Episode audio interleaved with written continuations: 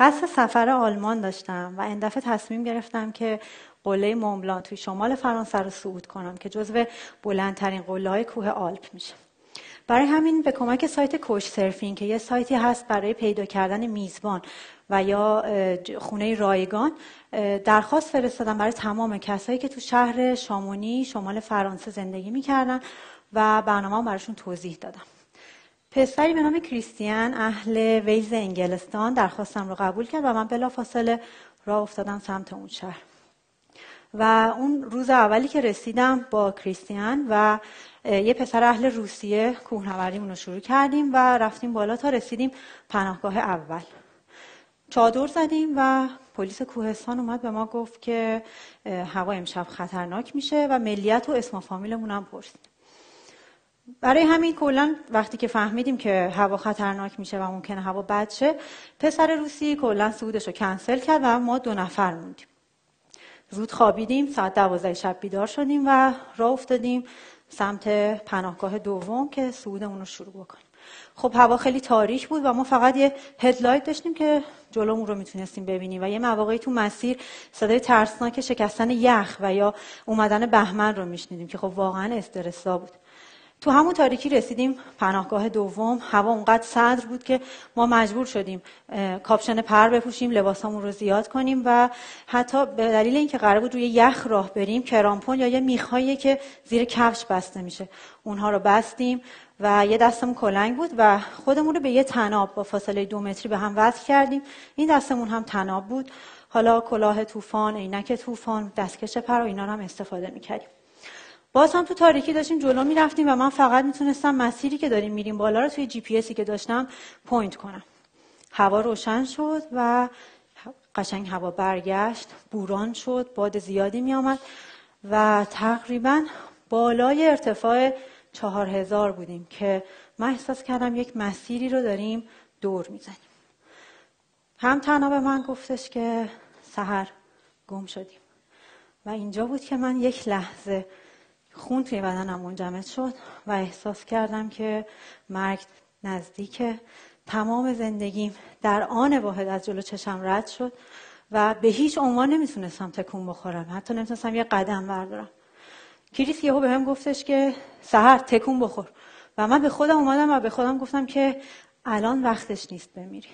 حرکت کردیم، دوباره جلو رفتیم و یه جا هوا باز شد و ما یه گروهی رو دیدیم که دورتر از ما بودن و کلی با خوشحالی که یه گروه ده نفره رو دیدیم رفتیم سمتشون و وقتی رسیدیم سمتشون دیدم که روسن، انگلیسی بلد نیستن، جی پی اس هم ندارن و تمام اون انرژی که از دیدنشون گرفته بودم از دستم رفت وقتی که فهمیدم اونها هم گم شدن و خیلی هم ترسیدن. به دلیل ترسمون مسیرمون یکی شد و بالاخره تونستیم یه جام پناه پیدا کنیم. تقریبا نیم ساعتی قله رفتیم داخلش و نمیتونستم بپذیرم که شکست میخورم.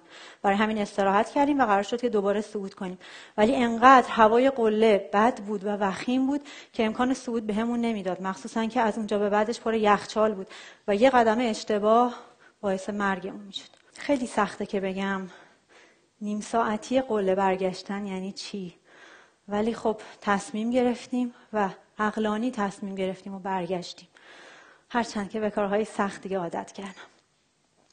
من سحر طوسی هستم، سی و پنج سالمه، مهندسی نرم افزار خوندم و به تازگی روی منطق دلم کارم رو رها کردم. یادم میاد بچه که بودم، بچه که میگم بودن پنج سال، یه کتابی داشتیم که خب من نمیدونستم چیه، سر در نمی آوردم، ولی انقدر رنگ‌های متعدد داخلش بود که من ذوق می‌کردم و ورق می‌زدم همین. خب و بعدش هم مشغول بازی‌های بچگونه می‌شدم و شتاب در بزرگ شدن. دوباره اون کتاب رو اومد دستم و تونستم بخونم و اون دفعه خب سواد داشتم و میدونستم چه کتابیه. کتاب اشایر ایران اثر استاد نصرالله کسراییان. اون کتاب پر از رنگ بود، پر از زندگی بود. میتونستم ذوق رو توی چشای تک تک اون مردم ببینم و کنجکاو شده بودم نسبت به این مدل زندگی کردن. ولی خب طبق معمول جای کتاب توی کتابخونه بود و زندگی روزمره در جریان. زندگی من دچار تغییرات زیادی شد، تحولات زیادی توی عقایدم داشتم، توی علاقه‌مندیام داشتم، ولی خب یه چیزی رو کم داشتم، یه حسرت همیشگی داشتم. یه مواقعی نداشتن حال خوب انقدر به اوج خودش میرسید که اگر دو نفر رو یه گوشه‌ای میدیدم دارن با هم بلند میخندن، تمام وجودم رو حسادت میگرفت. صبح که میرفتم سر کار، خب آدم‌های زیادی رو میدیدم تو مترو، تو خیابون، دارن میرن سمت کارشون و همه حالا عصبانی، اخمو، ناراحت، شاید دنبال چیزی میگردن که نمیدونن چیه، بی هدف، و واقعا شاید یه چیزی رو گم کردن. و من اون موقع احساس کردم یه چیزی کمه، با اینکه فعالیتم زیاد بود ولی از زندگیم راضی نبودم و سعی میکردم پیدا کنم چیه. فهمیدم یه چیزی کم دارم و این دلخوشیه رو یه جا گم کردم یا شاید اصلا نداشتم. و به جایی رسیدم که احساس کردم ادامه زندگی برام فایده نداره. دست به کار اشتباهی زدم و چشامو باز کردم، نه بیمارستانم. دور و برم آدم‌های عجیب و غریب و افسرده‌ای بودن و قرار بود تا آخر عمرم یک کیسه قرص با خودم داشته باشم و برچسب افسردگی مزمن روی پیشونیم باشه. نمیتونستم این وضعیت رو تحمل کنم. باید سعی میکردم این وضعیت رو تغییر بدم. مدتی طول کشید تا بتونم سبک زندگیم و نگاهم به زندگی رو تغییر بدم. کم کم سعی کردم دلخوشی‌هام و اهدافم رو پیدا کنم. و خب اون موقع من عاشق سفر بودم، عاشق ورزش بودم، اونا رو گذاشتم اولویت زندگیم. سعی کردم مطالعه‌مو ببرم بالا، بیشتر در موردشون یاد بگیرم، پیشرفت کنم و حتی سبک سفر خودم رو پیدا بکنم. خب خیلی سخته و این سبک سفر پیدا کردن، چون که به نظر من به تعداد سلیقه‌های مردم سبک‌ها و روش‌های مختلفی برای سفر هست. اصلا سفر به نظر من یعنی تغییر، تغییر حال، تغییر موقعیت مکانی و زمانی.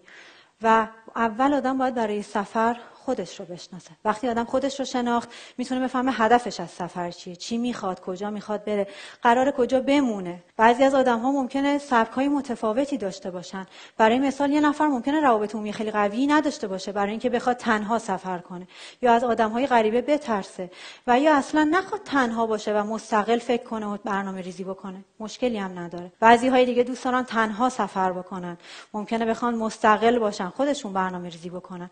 و من با توجه به شناختی که از خودم داشتم، سبک سفرم رو انتخاب کردم و دلم میخواست تنها سفر کنم، خودم برنامه ریزی کنم و روابط عمومیم رو بالا ببرم، آدم‌ها و فرهنگ‌های جدید رو بشناسم و بیام اعلام کنم یک زن میتونه تنها سفر کنه و در امنیت کامل باشه و رو پای خودش وایسه.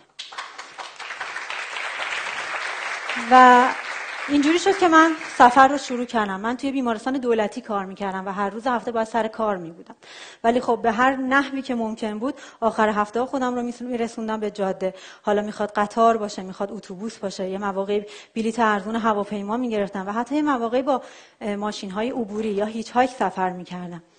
اول بگم هیچ هایک یعنی سفر با ماشینهای عبوری که به صورت مرامی یا رایگان انجام میشه، که البته قوانین خودش رو داره و یکی از شعارهاش اینه که با فرهنگ‌ها و اطلاعات آدم‌های دیگه ما آشنا بشیم و بتونیم این روابط رو گسترش بدیم. من باید هر روز شنبه ها اول هفته سر کار می بودم و مسئولیتی رو که قبول کردم انجام می دادم.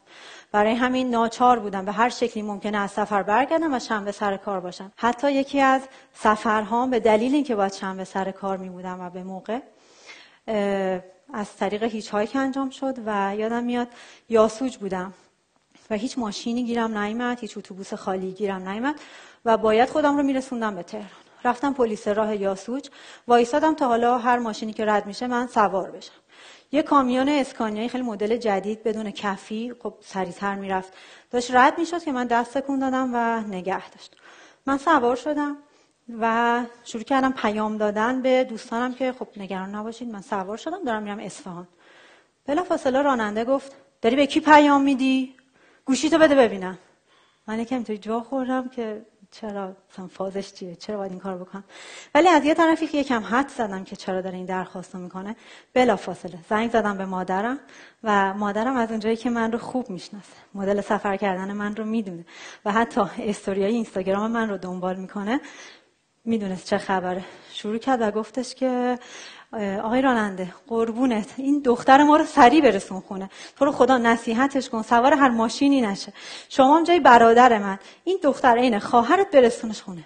حالا کاری ندارم که این رابطه فامیلی که مادرم بیان کرد چی بود و چی شد، ولی خب یه این ترفند عمل کرد و بلافاصله تونست داره به من اعتماد کنه و من راحت‌تر تونستم سبک سفرم رو توضیح بدم، مدل زندگیم رو توضیح بدم و اعتماد کامل کرد، شروع به حرف زدن کرد و اون وقت اومد دلیل اون درخواست اولش رو به هم گفت، ترس از تومه بودن من و حمله دوست‌ها و راهزن‌ها به کامیونش. از اونجایی که خب همیشه اینطوری سفر میکنم و اون سفر هم, هم مثل همیشه به سلامت رسیدم خونه و رسیدم سر کارم و از اونجایی که باز من هیچ جای بند نمیشم و همیشه در فعالیتم، تو یکی دیگه از تجربه های جدید زندگیم رفته بودم اسکی یاد بگیرم و خواستم که از قله بیام پایین اسکی کنم که هر چند شبی آدم میزدم اسکی نمیکردم و از اونجایی هم که خیلی همیشه شانس میارم یه سنگ خیلی کوچیکی رفت زیر اسکی من، پام پیچ خورد، رباط زانوم پارش. رفتم دکتر و دکتر گفتش که تا یک سال هیچ نوع ورزشی نمیتونی بکنی، نه سنگ نوردی نه کوه نوردی، اسکی که جای خودش. تقریبا دو ماهی طول کشید تا خونه تونستم خودم رو سر پا کنم و به خودم گفتم خب ورزش نمیتونم بکنم ولی سفر که میتونم بکنم. شروع کردم ارزون سفر کردم. برای اینکه ارزون سفر بکنیم سایت ها و اپلیکیشن های زیادی هست که میشه بلیت ارزون خرید یا حتی یه مواقع رایگان خرید و یا حتی میشه از طریق همین سایت ها مثل کوچ سرفینگ خونه و یا یه جایی خیلی ارزونی پیدا کرد برای اقامت. حتی میشه توی سفر کار کرد. کار در سفر یعنی کارهای پاره وقتی که توی سفر به صورت موقت میشه انجام داد و خرج سفر رو در آورد، مثلا بافتن دستبند و فروشش یا زدن ساز یا یه سری کارهای داوطلبانه که از طریق باز یه سری سایت ها میتونیم پیدا بکنیم، مثل کار تو مزرعه، کار توی مدرسه، کار توی کافی شاپ و تمام این چیزها. ولی باید بگم سفر هیچ وقت بدون استرس، بدون خطر و یا حتی ممکنه مشکل وجود نداشته باشه. همیشه سفرها توش یه مشکل یا یه استرس و یا یه چالشی داره. برای مثال توی سفر هندم داشتم از یه شهر به شهر دیگه میرفتم و قطار دچار تأخیر شد و من دیر رسیدم شهر آگرا، یا باید تصمیم میگرفتم و میرفتم بنای تاریخی تاج محل رو میدیدم و یا بلیتی که داشتم برای شهر جیپور دنبال میکردم و سفرم رو ادامه میدادم. خب من دیدم نمیتونم بی خیال تاج محل بشم، رفتم بلیتم رو عوض کردم، یه بلیت دیگه برای ساعت ده شب گرفتم، خیلی خوشحال و اینا رفتم تاج محل رو دیدم و بعد کلی گشت و گذار گفتم زودتر برسم ایستگاه قطار و حالا اون قطار رو پیدا کنم و برم تو سکو بشینم یا داخل خود قطار بشینم. رسیدم خیلی خوش خوشان با کوله و اینا رسیدم دم قطار و سکو، یه قطاری رو دیدم خیلی داغون اون عقب وایساده، چراغا خاموش، فکر کردم خرابه. بیشتر دقت کردم دیدم که پر از آدم و پر از چشمایی که دارن من نگاه میکنن. یه لحظه تمام جسارتم رو از دست دادم. تونتون دویدم یه مسئولی رو پیدا کردم، گفتم که آقا ببخشین این قطار میره جیپور؟ گفت آره چطور مگه؟ گفتم من بلیت دارم، این درسته؟ بلیتو از من گرفت و یهو خیلی عصبانی پرسید کی این بلیتو به تو فروخته؟ مگه زن توریست تنها این موقع شب اصلا پا میشه با این قطار محلی سفر کن؟ گفتم که نمیدونم چیکار کنم، جسارتم رفت، یعنی واقعا ترسیدم از ادامه دادن سفرم. ولی خب خودم رو جمع کردم و تصمیم گرفتم یا باید بی خیال سفرم می شدم و یا ادامه می دادم. منم ادامه دادم و وارد قطار شدم. می رفتم جلو، قطار تاریک بود چون هنوزم راه نیفتاده بود. نور می انداختم، صورت یه آقای هندی رو می دیدم داره من نگاه میکنه. می رفتم جلوتر، تخت بالایی نور می انداختم، وایسا داره من نگاه میکنه. دوباره همینطور می رفتم جلو و تقریبا دو تا کوپه پر بود، رسیدم کوپه سوم و یه تختی اون بالا دیدم، بلافاصله کوله وسایلمو انداختم بالا، خودم رفتم نشستم و یه کلاه داشتم کشیدم پایین، دستمال گردن داشتم کشیدم بالا، یه دستم پودر فلفل بود، تو جیبم چاقو بود و پنج ساعت تمام همین شکلی نشستم. البته قطار که راه افتاد چراغا روشن شد و تصاویر خنده‌دار زیادی دیدم. عزیز هندی بودن که خودشون رو به زور توی اون جایی که کیف‌ها قرار می‌گرفت خودشون رو جا دادن و خیلی شیک البته خوابیدن پنج ساعت تمام.